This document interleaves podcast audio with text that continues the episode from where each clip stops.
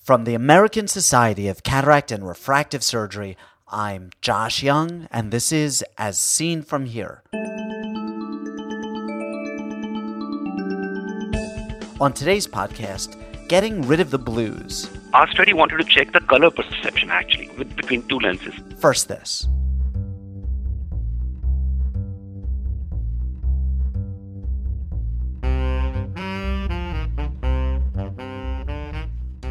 You're enjoying As Seen From Here, the landmark podcast from the American Society of Cataract and Refractive Surgery, launched way back in February of 2005. Why not enjoy some of the other ASCRS offerings, including the ASCRS Symposium and Congress, the meeting to end all meetings in ophthalmology? Or the ASCRS Winter Update, where you can meet one on one with some of ophthalmology's most important leaders in a beautiful setting. Or see the future of ophthalmology at iSpace MD, the global ophthalmic classroom brought to you by the American Society of Cataract and Refractive Surgery. If you're a resident, check out openophthalmology.com, an extensive lecture series on clinical optics. And remember, residents and fellows can join the ASCRS at no cost. But please don't do any of these things until you've enjoyed this episode of As Seen From Here.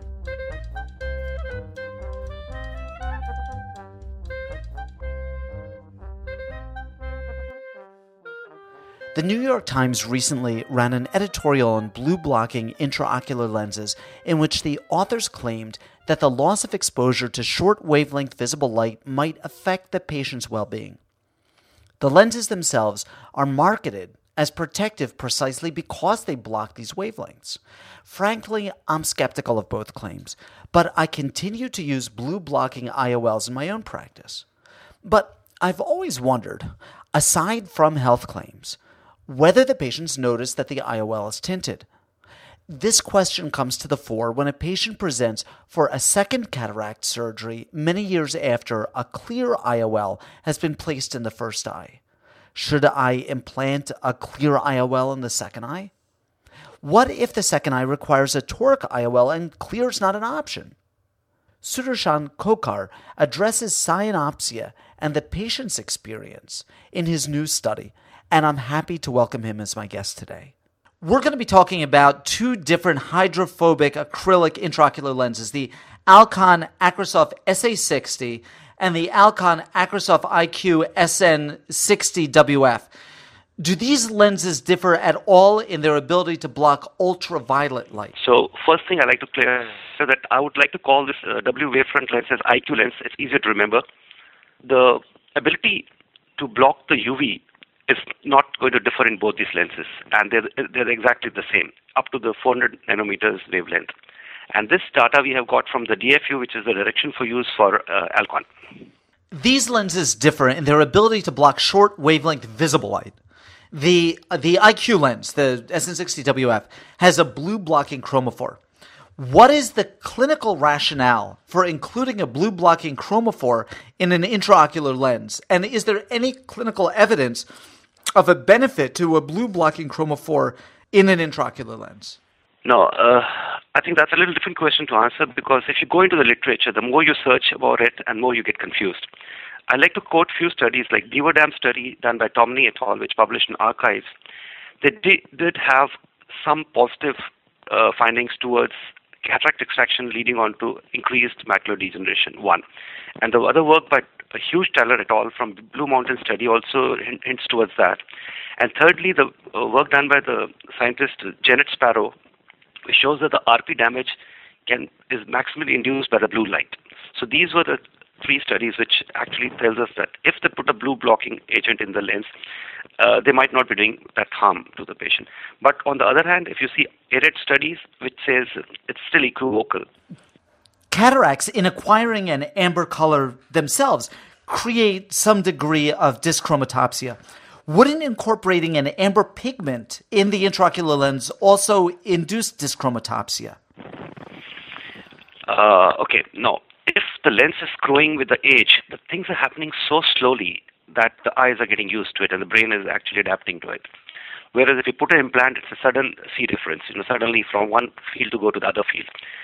Okay, now the lens do start getting discolored quite early in the age. Not it starts around 40, 45. But if you see the study which was given by Mainster itself in the Sleep Medicine Review, which says that the blue blocking almost blocks the same amount of uh, wavelengths as a 25-year-old crystalline lens, meaning that about 25 years and a little more than that, the lens starts changing its color. So it's not suddenly it's happening.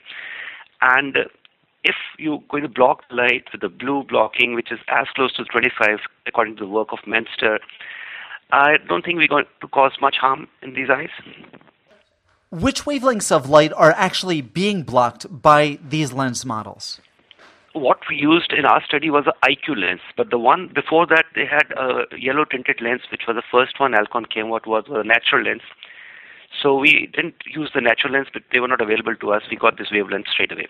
Okay, so uh, coming back to your question now, if you see, if you compare both the lenses, the 80, which is the pure UV, it blocks around, if you say around 400 to 475 uh, spectrum, 25, 21% is blocked by at 400 nanometer for a SA80, whereas the SN60WF IQ blocks 8. So in a nutshell, if I want to tell you, the difference in the transmittance will be at the wavelength of 400 nanometers, it's about 62% difference between both these lenses. And if you go higher up to say around a 475 nanometer, it becomes 23% only. What question did your study seek to answer? Our study wanted to check the color perception actually with, between two lenses. See, the problem in India is that most of these people who are applying for railways and army services, they are checked. The, they initially check the uh, vision, color vision by the Ishihara charts, and then they put onto a lantern test, which when I went to the literature, I could not find anybody using this lantern test till now. So what we did, we thought let's put all these tests together. That means the uh, Edridge Green lantern test, Ishihara chart, anomaloscope, and the 100 Hue test, and let's do all these four tests on all the patients having these two different lenses and see what comes out of it. And the other advantage of this study was because lantern test is done in a dark room, anomaloscope is done in a semi-dark room, and Ishihara and 100 Hue's are done with a normal light. So actually, indirectly, we were checking a mesopic, scotopic, and photopic vision, color vision as well. So in our study, we was just trying to find out the color perception change in these lenses, and our study was not hinting anywhere towards the ARMD. Can I get you to describe the design of your study? Our study was a comparative uh, case series. What we did was we were using two two groups of patients. In one group, 25 patients, we had both eyes implanted with IQ lens, and the other group we had a white UV blocking 80 lens. And all these patients, after the surgery, before the surgery, they had undergone color vision testing to find out if they had any hereditary problems.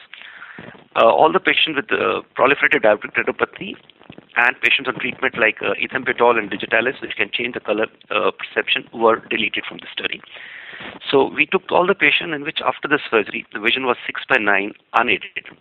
And uh, the near vision with correction was coming to N6 in most of these patients, all, all of these patients actually.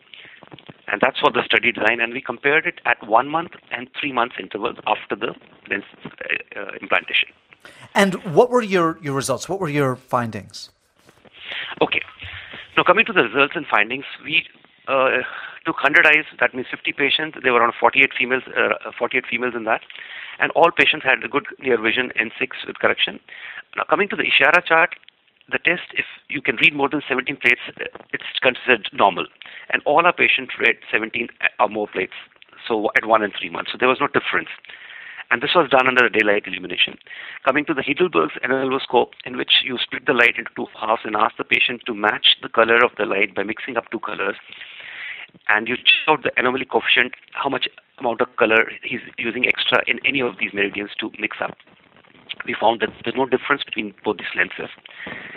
And 100 Hue test, which again is a very specific test because uh, not only the color differentiation, it gives you the polarity also.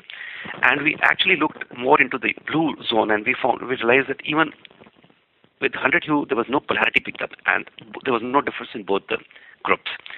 Coming to the lantern test, which was done in the dark room at a 6 meter, here also, both the patient, both groups could identify all the colors properly and they passed this test and there was no difference at one month and three months interval. Your study suggests no perceptible difference to the patient in having a blue blocking chromophore lens as opposed to having a visibly clear intraocular lens. But you mentioned that studies have suggested that the incidence of cyanopsia is lower in patients with yellow tinted intraocular lenses. Surely, if the patient is less cyanopsic, he perceives some difference between the blue blocking and the clear intraocular lens. how do you make your findings jive with those of the, let's say, the, the uh, Wan et al. study? If you pick up all the studies, and even, even if you go back to the literature, when UV lenses were not used, and the people used to complain of cyanopsia. And but then again, that was a very short lasting, lasting for a week or a month, and it used to disappear. Uh, quoting about the UN study, in that also they they came out with a conclusion saying that the cyanopsia was seen in some patients in the early period, that was from weeks to a month, and after three months, it all disappeared. Something to do with the neuroadaptation. Uh, one study which I like to quote here is Samir et al., in which one patient's one eye, the patient had different lenses in each eye. One had a yellow and the other one was a, a clear UV lens. And the lens has to be explanted because the patient was feeling more of a, a yellow color and yellow shades in all of his work and was getting disturbed. That was the only case in which I believe the lens was explanted, in, which has been given in the literature. Quoting the Giralt study, in which they've done an intra-individual comparison, and this is a study in which they they intentionally cho- chosen separate lenses for each eye and they found that there was no difference in the clinical in the in the color perception or contrast sensitivity in these patients. Now going back to Marshall Cionni's work also in which they also used natural color which is natural lens which was a yellow lens with a with a UV blocking lens. They also found out there's no difference. In fact, they used the study initially with a D15 which was more for screening of the color vision perception.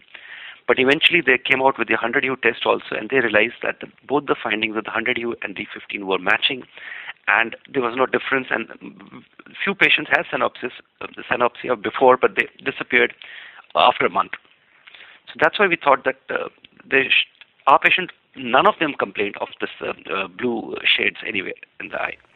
How might a blue blocking chromophore improve vision by decreasing light scatter? Now, this actually becomes more of a physical thing. Now, I'd just like to quote Yuan's work, and we also realize the same, that if you follow the Rayleigh's law, I mean, the intensity of the scatter actually is proportional to the inverse proportional to the fourth uh, uh power of the wavelength. Now, if we can reduce the lower powers, around 400 to 500 uh, wavelengths can be reduced from the spectrum, it will reduce your scattering of the light and thus reducing the glare and thus improving the contrast. And the other thing which work by Kenny et al., which was done, which found out that these yellow tinted lenses improve the reaction time by strengthening the physiological reaction of the photoreceptors.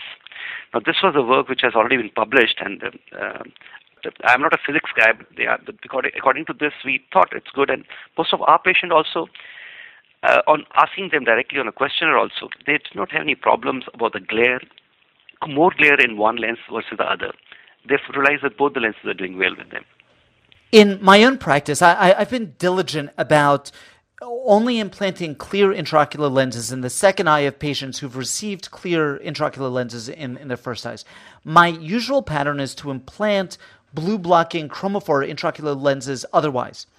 Have I been overly cautious in avoiding implanting blue blocking chromophore lenses in the second eye if the patient has a clear implant eye, a clear implant lens in the first eye? That's what I've been doing for the last uh, around four to five years. I've been using selecting the patient with the, both eyes should have the same lens, matching lens. Uh, recently, the two three things which changed my mind. I am putting the blue uh, blue blocking in all the patients now. First was the study by Giralt, which said that even if you have two different lenses, it's not making a difference.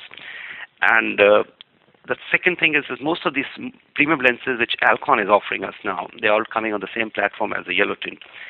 So I thought let's switch over to this and see whether it's actually working. And, and uh, as far as my practice goes on till now, I am putting matching them all. But in few cases, if I've seen that they are the ones in which uh, see in India the affordability becomes a problem now. The blue blocking lens is a little expensive than the other ones which are given in the market here.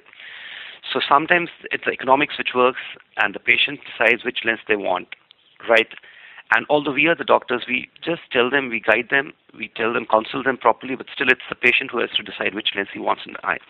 Yes, but I, if you're saying you're being extra cautious, I think uh, maybe for another couple of years we should follow that and let's see, wait for the studies to come out and then we can start using uh, maybe blue blocking for all. But right now, I think it's better to match these size. see the few things which I was wondering now. One of the things is that all these lenses they they are good lenses, but they don't talk about the Abbe value. So Abbe value is one thing which I think uh, the lenses should mention on that. But what is Abbe value is that if you put in a certain wavelength through the lens and it, it comes out of the other end, what is the change in the color or what is the change in that light? So if for example, the AMO people, they have their lenses which have, they say it's a high Abbe value. So I think if something technical comes out, we should try to match these also. Maybe in the new studies which I'm going to do, I'm going to take this patient with both eyes having different lenses and find out what is happening. Because what Samir's study mentions was that the patient was really disturbing. I would just like to quote, I keep traveling around in India and abroad. So wherever I have this talk on blue blocking, I always ask the audience, which usually is all the ophthalmologists around, that these people have the experience of putting different lenses in each uh, in uh, each one patient. So answer usually is yes, but nobody has published it. So in the last four years, four five months, sorry, when I've been traveling around, what I realized was there were certain ophthalmologists who were operated upon by the sons who are younger ophthalmologists now. And these people had different lenses in each eye. So I sent out a questionnaire to these guys to tell them is there any difference in the color perception, and none of them till now had any problems. I mean, they were not even aware that the other eye had a other lens because the sun was operating, and the sun said, "I put it because this was a new technology offered to them by the companies." So things are changing. So I think we might, uh, in a couple of years, start using uh, more of these uh, yellow blocking the issue about yellow is they can just reduce maybe a little more um, uh, color from that and make it a little more permeable to say around a 475 or 460 then all the problems will get over. Dr. Khokhar thank you so so much. Thank you very much.